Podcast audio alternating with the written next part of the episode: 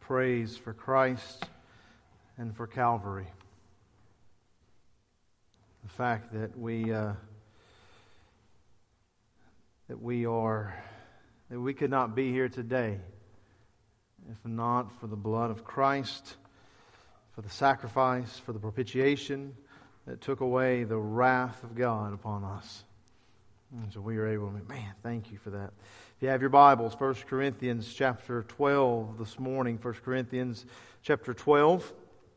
And we will only, I was hoping to get into the 11 verses today, but we're only going to get into three, the first three. The Nobel Prize winner, Dr. Doc, uh, winner, Dr. Isidore Rabi, uh, who paved the way for the invention of the MRI, was once asked how he became a scientist why he became such a great scientist. He replied that every day after school, when he was a child, his mother would sit him down and talk to him about his day. He says, But don't be misguided. My, my mother was not interested in how my day went. She was far more interested in Did you ask the teacher a good question? Did you ask good questions today? And so he goes on to say that asking good questions is what made him become the scientist that he was. Today, you and I will come to 1 Corinthians chapter 12. It is probably one of the most anticipated sections in Corinth, in, the, in the, in 1 Corinthians, this letter, and, and maybe even most anticipated, not always for the right reasons, but it is a theme that will cover three chapters, 83 verses in all. And it is all written, it is all the work of a letter from the Corinthian church to the Apostle Paul asking good questions.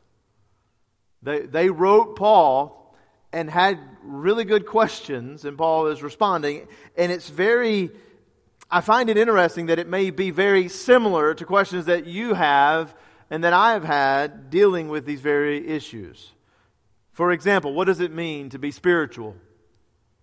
You can almost, you can almost sense in this letter that in these next three chapters, they were wanting to know, Paul, you can just see them raising their hand. What does it mean to be spiritual? Paul, am, am I, am I spiritual? Paul, what are spiritual gifts? Is, a, is, is this a gift? Is what I'm doing a gift? How can you tell Paul from the, the true and the fake spiritual uh, spirituality? What is the purpose, Paul, of a spiritual gift? And what is my spiritual gift? Thankfully, the Apostle Paul will take these next three chapters and he is going to hopefully, maybe, satisfy your curiosity and hopefully answer questions that you have asked yourself before. And so today I want to read just the first three verses, and I've entitled the, the, the sermon today, A Lesson in Spiritual Testing. And Paul is going to teach us how to discern what is spiritual and what is not spiritual. And so I have two headings today with two subpoints. First, we will look at the warning of spiritual unawareness. The warning of spiritual unawareness. And then we will look at two lessons in spiritual genuineness. And then you will look at sound speech and a true confession. so we'll see the warning of spiritual unawareness, two lessons in spiritual genuineness, sound speech, and a true confession. So let's begin this morning in verse 1. Paul writes, Now concerning spiritual gifts, brethren, I do not want you to be unaware. You know that when you were pagans, you were led astray to mute idols, however you were led. And therefore I make known to you that no one speaking by the Spirit of God says, Jesus is accursed, and no one can say, Jesus is Lord, except by the Holy Spirit.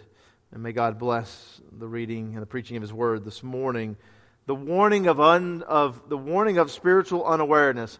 It's amazing to me that if the Apostle Paul ever truly wanted to, if he ever cared about church conflict, he never would have written half the stuff that he wrote. And so, what we have here this morning, Paul begins with this dilemma. in this first verse. And you may look at this and go, well, what is the dilemma? Well, notice what he says now concerning spiritual gifts. If you are reading from the New American Standard Version, you may notice that the gifts is in italics. This is a dilemma because the word gifts is not in the original manuscripts. It is believed by many scholars that the word gifts is placed there by the translators, which is nothing wrong with that. It's actually kind of setting the context for what Paul is about to talk about, which is spiritual gifts. But if you'll notice there in verse 4 where Paul says, now there are a variety of gifts, but the same Spirit, Paul is actually using two different words here. And so within the scholar world, this has caused much debate between scholars. And so here's, the, according to the masculine or the, new, uh, the neutral, whatever, how, how, you, how you interpret this, it's either one of two things. Either Paul says, now concerning spirituals, or spiritual things, referencing spiritual gifts. Throughout this week, I have really have fallen in that Paul is referencing spirituals rather than spiritual things. In other words, that Paul is talking about people. Now concerning spiritual people, brethren. Now, with that said, I do completely agree with Mark Taylor who wrote this. He said that at the end of the day, there is not a great deal of difference. Because the apostle Paul is clearly thinking about spiritual people who exercise spiritual gifts. And so what you have here is, is basically this is kind of setting up our context for the next three chapters which would mean this that the context is not just specifically about gifts. That Paul is not just writing these next three chapters and these 83 verses just to talk about gifts, because, because as you'll see as we go through this, there's, you really begin to see how the gifts affect and influence other areas of the church. What Paul is doing is, is that Paul is giving us the context of the spirituality of church members concerning those who are spiritual. Paul, am I spiritual? I, I need to know. Am I spiritual? Because this will fit within the larger context of the, the book, the whole letter. Because think back with me of the division that has plagued the church. If you remember way back in chapter 3, Paul wrote in verses 1, 2, and 3, he said this. He says, And I, brethren, could not speak to you as spiritual men. I can't talk to you as spiritual men. He says, But as men of the flesh natural men, as to infants in Christ. He says, I gave you milk to drink, not solid food, for you were not yet able to receive it. Indeed, even now you are not yet able. Why? He says in verse 30, For you are still fleshly. You are still not spiritual. For since there is jealousy and strife among you, there was division in the church. And it would seem that this division stemmed from that there were those on one side who were saying, I am more spiritual than them. And then you had others on the other side, well, well, we're pretty spiritual as well. And you may even had some who were just sitting there going, I don't know what I am. And there was this division that would rise up among them. And part of it may have been due, as we saw earlier, part of it was due to I follow Paul, I follow Apollos, so I follow Paul or Apollos, therefore I'm more spiritual. But now we're finding out that also spiritual gifts came into play. I have the gift of encouragement. well, I have the gift of speaking in tongues, so I'm better than you. You see how this was going? Who is spiritual? But notice that Paul pops their bubble. Notice what he says. He says, Brethren, I do not want you to be unaware you know that when you were pagans, you were led astray to mute idols, however, you were led astray. Now, to be unaware means to lack knowledge. You, you, are unaware of a certain uh, knowledge that is out there, and so you are acting in a way that you do not know. And so, in other words, Paul's saying, You don't know. He's not just saying you don't know. Paul, Paul's saying this You don't know what you're talking about. You think you know, but you don't know, and you're talking about what you know, but really you don't know right? That it's that overconfidence and that arrogance of I know. And Paul says, brothers and sisters, you don't. And, and then he goes even further and he says, You were led astray. That's a prison word, by the way. You're in chains and shackles. He says, You thought you were once spiritual when you were pagans, when you were worshiping idols. He said, You were not spiritual. You thought you were doing that of your own free will, but you were not doing that in your free will. You were doing that because you were chained and shackled to your sin and your unbelief, and you were being led around by demons. Whether you were an atheist or a Buddhist or a, a Muslim, whatever it may have been, however it was that you worshiped, however you act, you thought you were right, you thought you were doing that by your own free will, but you instead were not. You were chained, you were prisoners. And so Paul is telling these Corinthians that they need to be very careful. Because what they thought was spiritual was, in fact, the very opposite, was actually pagan and sinful. FBC, what we have here this morning is a warning is a warning of counterfeit spirituality. It's not genuine. That there are people, there are people, there are churches who, who think they are spiritual. There are people in churches that you think they are spiritual. There are people that there, there are people that you think are spiritual in church services that are really good and really great and, and you're just like, whew, I, I wish our church was like that. And that was happening in Corinth. There were, there were people going, I, I want to be like that because they're spiritual. And Paul writes and he says, You're unaware. They're being led astray. And so there is this counterfeit spirituality where people make themselves and they make their worship services seem very spiritual and they receive the applause of men. There, there are those even within the Southern Baptists, such as, you know, Steven Furtick, Joel, uh, uh, Joel Osteen, Steven Furtick. You have the Church by the Glades, these really big churches, these really uh, dynamic speakers, and they have lots and lots of people, and everybody goes, look at those guys, they're very spiritual, and yet they are pagans. And I'll get to how to the reason why in just a moment. But people look at these types of churches and these types of things and they applaud them. And we even have them with even within the SBC and we applaud them and we think we want our church, we want our preachers to wear skinny jeans and have cool haircuts. That ain't happening, by the way and we say, man, they are, look how spiritual they are. And Paul says, you must not be caught unaware of these things. He says, one, they are being led astray. And then he says, two, you can easily find yourself led astray. You can even you can even become to your point in your own life where you think you are spiritual because you follow a certain pastor or you believe a certain thing or you have a certain gift or you do this or you do that. And Paul says, brothers and sisters, you don't know what you're talking about. And so, for application's sake this morning, let me just say this, beloved, there are errors in which we need to avoid. For application's sake this morning, there are things that here at First Baptist Church and you as a church member that you need to avoid let me just throw out a few of these to you this morning. You need to avoid thinking that emotional people are always spiritual. You need, to, you need to avoid thinking just because someone stands in the pulpit or sings a song and they're doing it with tears in their eyes and they're doing it with great passion and, and, and you know, great, you know, they're dynamic, they're emotional, and walk away and go, man, God was present. Because here's what Paul's saying He's not present. It's not all the time. It's not all the time. It, the, what he's saying is you cannot, there is a test by which you judge spirituality, and emotions is not it.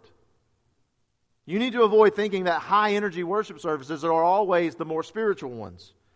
That, that when we come in and the, the music is blaring and the preachers are dynamic and again, Church by the Glades, that they, they have, they, they do all these dynamic light shows and the smoke and, and their Christmas, you know, cantatas are normally stormtroopers and Star Wars and the, the Grinch and there's, and there's even people who dress very provocatively and sing very secular song, but it's very high energy and so therefore it must be right.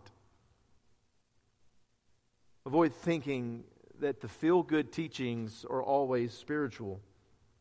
And I'll even give an example of this momentarily, but that there are those who will sound really good, preachers who will preach things and say things, and they're really, really good speakers.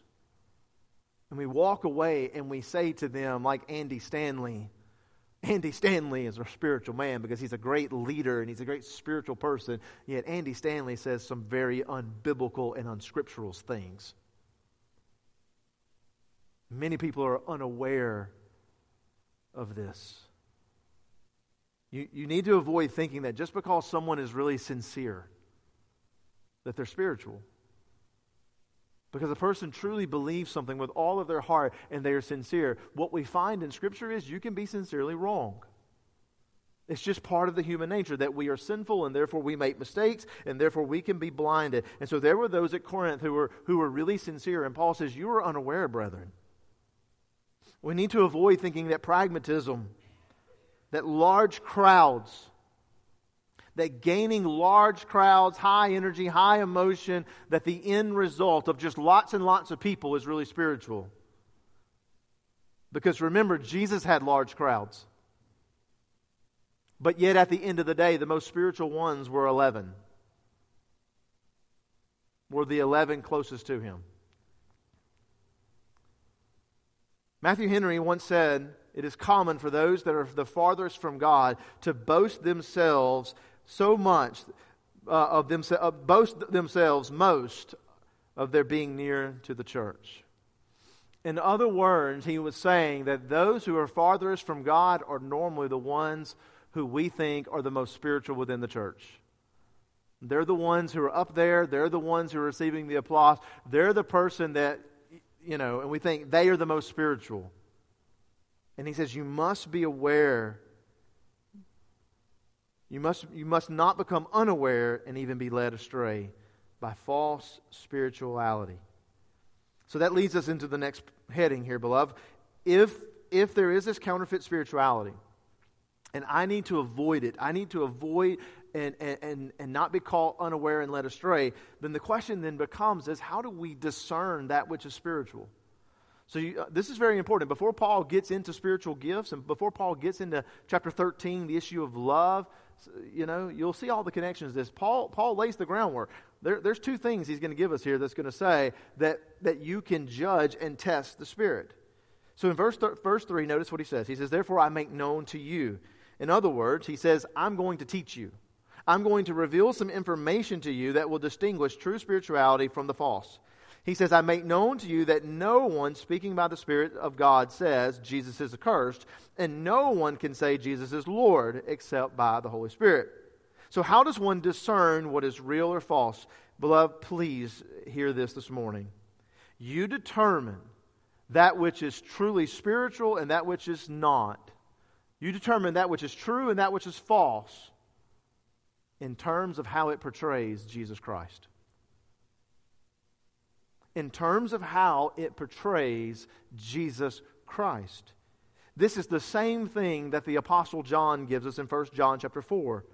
Listen to what he says in verses 1, 2, and 3. He says, Beloved, do not believe every spirit, but test the spirits to see whether they are from God, because many false prophets have gone out into the world. By this you know the Spirit of God every spirit that confesses that Jesus Christ has come into the flesh is from God, and every spirit that does not confess Jesus is not from God. This is the spirit of the Antichrist, of which you have heard that is coming and is now already in the world. We always want to think of the Antichrist as just one individual, but John says the spirit of the Antichrist is here. It is those who would make little of God.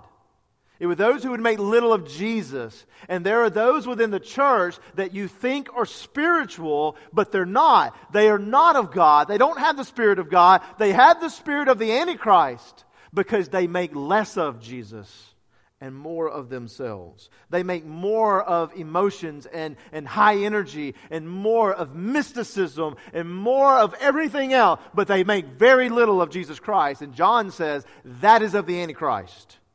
True and false spirituality is discernible only by how we portray Christ with our words and our life. And so many times we want to judge a person based upon their emotions and based upon things that they do and how they act. But John says you, only tr- you can only test them and you can only know the truth of them by how they portray Jesus Why? Why is this so important? Because spiritual, right? Let's just, this is very easy, right? Spiritual means that, that I am spiritual, and so therefore I have to, the Spirit is in me. What Spirit? The Holy Spirit. Okay, well, if someone's going to be, uh, be spiritual, then the Holy Spirit's got to be working in them. Well, what is the job of the Spirit? To make much of Jesus Christ. The Spirit makes much of the Son of God, and the Son of God makes much of the Father. And the Holy Spirit cannot and will not dishonor Jesus Christ. And so, therefore, if something or someone blasphemes, curses, or makes less of, or makes Jesus less than, it is not the work of the Holy Spirit, beloved. And so, Paul, notice what he says here. He gives us two things by which we may test and judge whether one is truly spiritual or not. Number one, sound speech. Notice what Paul writes. He says, No one speaking by the Spirit of God says Jesus is accursed. Now, according to John MacArthur, this is not a random comment because you read that and you go, Well, that just sounds stupid. Amen?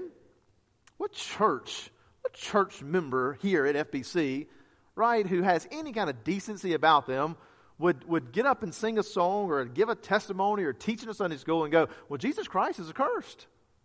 That, it, does, it sounds so illogical, so why would somebody say it? Well, it's not just some mis, you know, just a, a mishap of words. They are proclaiming a belief from a worldly philosophy, uh, what is called Gnosticism. It was rising up in their day, which taught that the physical, natural body was evil in and of itself. Okay, that creation itself is evil. Now, we know that that is not the case, that what God has made is not. Go back to the meat. The meat is not evil, it's how you handle the meat. What's evil is inside of you and how you act. But Gnosticism said that men, that the physical body was wicked and accursed, but the spirit was good. And so basically, at the end of the day, you can do whatever you wanted with your body. You could drink, you could, you can, you know, have as many affairs, you can do whatever you want because it doesn't matter. What matters is the spirit. And so when you die, your spirit is set free. Well, they had the same view of Jesus. And they said, well, Jesus is accursed. His body, his physical body was accursed. It was condemned. It was wicked. And when Jesus died, his spirit was set free. And so Jesus is the King of Kings. They thought what they were saying was good. They thought what they're saying was spiritual and new age, right? Have you are we not seeing that today? People coming in with new philosophical and psychological type new ideas. And they're like, well, you know, trying to sound really smart. And so we say these things. And beloved, if you don't think it's happening, it's happening in churches all across the country, especially with CRT the critical race theory and the social justice stuff. People are coming in and they are saying the most unbiblical and most dishonoring things of Jesus Christ. And they are being applauded for it. And so Paul says this is a heresy. And so, how could Christians claim such an unbiblical thing? And think it is spiritual? And the answer is, is that scholars have all kind of, after doing a lot of work and things, and I'm just going to sum this up according to John MacArthur's and several other commentaries I've read, that what was really going on in their day was this religious ecstasy here.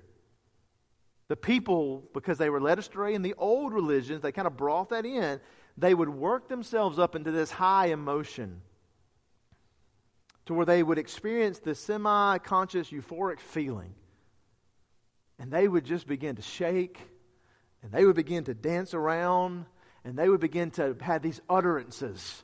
These things would just come out of them. They would begin to utter things. And so while they were doing this, they would speak in tongues and they would prophesy. Now, here's the problem. We know that in 1 Kings 18 and Mount Carmel, the prophets of Baal did the same thing. And so the pagans would do this, and how and now the Corinthians they would they would come and they would they would see this, and so people would speak in tongues. And not that speaking in tongues was wrong, not that prophesying was wrong. That's not the problem. But they would come and they would do this, and, and because of how all this went about, they would leave out and they would go, "Whoo! We just had church.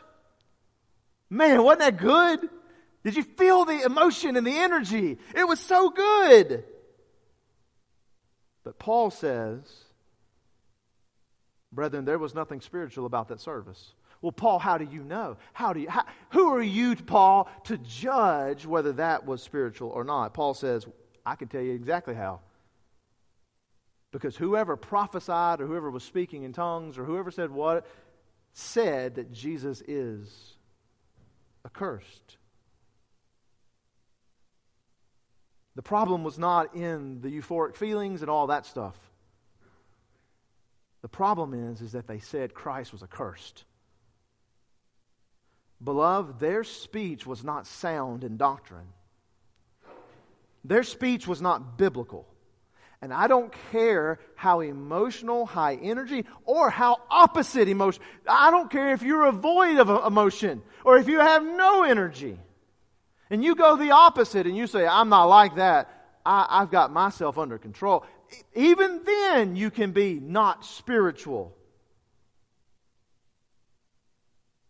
What mattered was what they said was unbiblical. And it lacked sound doctrine and it made less of Jesus Christ. It was, it, it was derogatory toward Christ. It was negative of Jesus. And the same applies to us today. And it happens all the time, and you and I don't even know it. I even get caught up in it. I, am telling you, this is easy even for me because I'm an emotional person. And so a few years ago at a homecoming service, there was a preacher who I love, who I know. He was up there preaching, and man, he was pounding the pulpit, and it was good. He was saying, man, it, woo, it was one of those things. And I am excited. I am sitting there in this homecoming service. and I'm just like, get after it, brother. And then a few minutes later, I lean over to my wife. And I said, What is he talking about? And she said, I have no idea. And for the rest of the service, I began to listen to the words coming out of his mouth and not one bit of it was expositional preaching. He said a lot of things, some good things. But he did not make much of Jesus that day.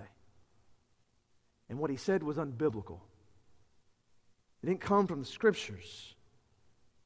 And the same thing was happening there in Corinth, beloved, where they, where they were having these church services. And so people would go, We are more spiritual than you people because you don't have the gift that we have. You don't have the emotion we have. You don't, have the, you don't act the way we act in the service. And Paul's going, Yeah, but we didn't just say that Jesus Christ was condemned to hell because that's what that meant. Brothers and sisters, hear me this morning. If our words are not sound, it is not spiritual. And if you want to know the test of how they are spiritual, it's real easy. Is it scriptural? Is it scriptural? D- does it come? I, I could care less about any, anything on the motion pastors and people, churches, denominations, they have to deal with that. But at the end of the day, what I care about is, is what you said from the pulpit, the, the song that you sang. We, we love singing and we get all emotional about it. Because the, the tune grabs a hold of you and it, it just does something to your soul. Trey song could have been, have been the most great sounding song in the world, but if it was it's unscriptural and unbiblical, how dare he get up here and sing it? And he knows that with me. He believes that. Does the song make much of Jesus and is it biblical? Is the person's testimony scriptural? Is the sermon biblical and scriptural? Is the Sunday school lesson biblical and scriptural? Because if it is not, then who are we to say that is of God. Who are we to say the Holy Spirit did that when He didn't? And so, therefore, beloved, you need to know this morning that your words matter. Your words matter. Because if you're going to sing a song and you're going to give a testimony and you're going to teach Sunday school, if you're going to have a discussion with other people and talk about God, you better, you better be prepared to be held accountable for your words. That you don't proclaim something that God Himself did not say nor do. And so the words of a song in a Sunday school lesson, in a sermon, in our discussions, they must be biblical. They must be sound. And so I would encourage you, beloved, to make note of your words. Make note of the words that are being preached. Make note of the words that are being sung. Make note of the words that are being given in testimonies. Uh, make notes of the words that are coming from the church service. And you say, Brother Brian, how can I know? How can I know? Then here's a couple, three things that I would just give you. Number one, regularly attend our church services. Because I'm here to tell you, biblical fidelity is a core value at, at this church, and especially with Brother Trey and myself. If there is one thing, and, and this is not something to be applauded or anything, but this is just something that, that we want to be faithful in, that we want to be biblically faithful to the Word of God. And so you come and hear the Word being preached and being taught. Personal study is important in your own life, and knowing, thirdly, the statement of faith of your church. What is our statement of faith? What are you studying? And what are we preaching and teaching? Because at the end of the day, words matter. God is not going to hold us accountable for high energy and emotion as much as He will. Were you accurate? with what you proclaimed. Secondly, there is a second test here it is a true confession. And Paul says, and no one can say that Jesus is Lord except by the Holy Spirit. Now we know this is interesting because we know unbelievers can utter this confession. Matthew 7:21, not everyone who says to me, Lord, Lord, will enter the kingdom of heaven. So so we take so we have to take notice here and understand that yes, we know that unbelievers, lost people, non spiritual people can say that Jesus is Lord. So, what does Paul mean here? Well, the word Lord implies great meaning here. It implies that Jesus is God, it implies deity. So, the Gnostics may confess that Jesus is Lord, but they did not believe he was God. They're not spiritual. There may be others who say, well, Jesus is Lord. He's my ruler. I, I really like his teachings. I like his, I like his preaching, and I like following his, his teaching and preaching. And but I don't think he's God, well, then you're not spiritual. In Matthew 16, 7, Peter, after Peter's confession that Christ was the Messiah, Jesus said this Blessed are you, Simon Barjona, because flesh and blood did not reveal this to you, but my Father who is in heaven. In other words, the Spirit revealed it to you, God revealed it to you. Spiritual people are people who will always ascribe lordship, deity, to Jesus Christ as God. In other words, we are going to make as much of Christ as we can. We're, in our words and our actions in our church service, we are not going to do anything that would dishonor God, even a moment that would bring him down. He will, we want to make him as, we want to proclaim him as God and lift him up with honor and glory. But there's more. With this confession of lordship, they will also submit themselves to obedience. Again, Matthew 7 21, Jesus said, Not everyone who says to me, Lord, Lord, will enter the kingdom of heaven, but he who does the will of my Father who is in heaven will enter. So, confessing Jesus as Lord means that you are submitting your life to the lordship, to the kingship, to, the, to God and following his commands, your life will match, your life and your words will match your confession. If you confess today that Christ is Lord, that he is God, then your words and then your actions are all, are all going to make much of Christ. It will be a genuine declaration of Jesus. Two things, beloved. A person cannot claim they are spiritual and not be born again. The phrase born again literally means that you've been born from above. It means a spiritual transformation whereby God changes our heart, imparts to us eternal life. Beloved, being a, a Christian, being, a, being spiritual is not about how emotional you are, how talented you are, how many spiritual gifts you got, how great of a teacher you are, how many acts of services you have. What makes you spiritual is that you confess with your mouth and believe in your heart that Jesus Christ is God. That Jesus Christ lived a perfect life and never once sinned. And that, as a propitiation for you, as a substitute for you, he gave his life for you and died, rising three days later from the grave, that all who would repent and believe would come to know him, would be saved by his grace and his mercy. What makes us spiritual, beloved, is the bedrock confession, the bedrock confession and hope and trust that Jesus Christ is our only hope, that he is God. When you confess your sins and repent and believe upon that, you become a spiritual person. Your life has, is now to be lived with the purpose of pleasing and making much of Christ. And I would call anyone here today who doesn't know Jesus as Lord and Savior to come. Come today and be saved. Come and believe in this Jesus. Believe in the one who has died and given his life for you. You're not going to become spiritual any other way. But I would even say, secondly, that now you would also live as a spiritual person, walking according to the Spirit, not by the flesh. Not, as Paul says, being led astray. You will now seek to honor Christ with your words and with your life. Why? Because you are spiritual. Because the Spirit now lives in you.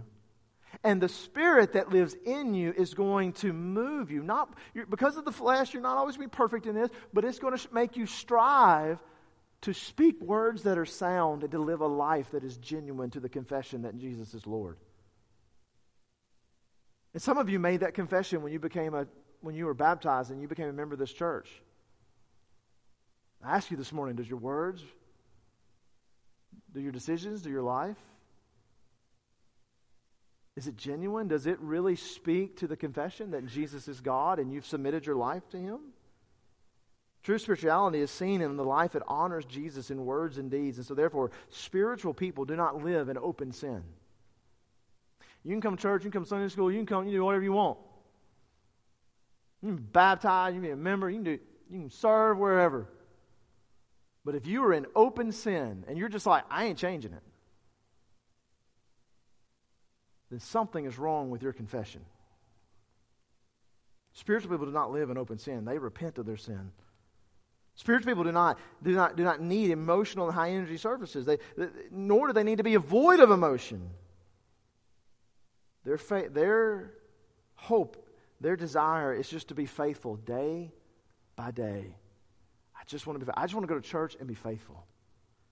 Spiritual people don't need applause of others. They don't need to have spiritual gifts that, that give the applause of men. You know what spiritual is? The applause of one. And that's what I love about Brother Trey. He can sing, but he doesn't need our applause. Because I know that at the end of the day, he cares about one.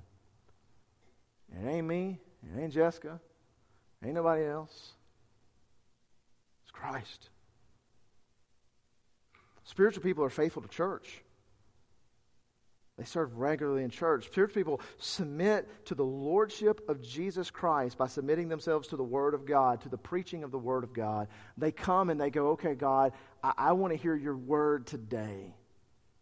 Give me your Word. Matthew 7 21, 24 again. Listen to this. Not everyone who says to me, Lord, Lord, will enter the kingdom of heaven, but he who does the will of my Father who is in heaven will, will enter. Many will say to me on that day, Lord, Lord, did we not prophesy in your name? Lord, Lord, did I not have that spiritual gift? Lord, Lord, did I not teach that Sunday school class? Lord, Lord, did I not do this? Verse 23, he says, And I will declare to them, I never knew you. Depart from me, you who practice lawlessness, you who are not spiritual. Faith family, there is a counterfeit spirituality out there. Jesus warns you of it. Paul warns you of it.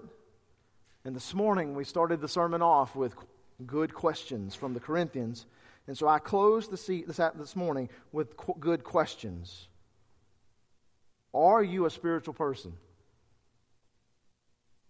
Have you been born again by trusting in Jesus Christ and repenting of your sins? If yes, you are spiritual. If no, you are not. And I would urge you to come today and make Christ your Lord. Are you a Christian today whose words are biblically sound and whose confession is genuine? Whose words make much of Jesus and whose life mimics the confession that Jesus is God? Or are you unaware that your spirituality is counterfeit? That maybe you've been led astray by false spirituality, thinking that you are spiritual because you have a talent or a gift or whatever reason. FBC, I call upon you this morning to examine yourself on this test and answer the question this morning Are you spiritual? Are your words and your beliefs sound? And is your confession genuine? And, beloved, if you find yourself lacking the Spirit this morning, I have good news for you. Jesus Christ died this morning and rose from the grave that you may be made spiritual and alive in Him. Let's pray.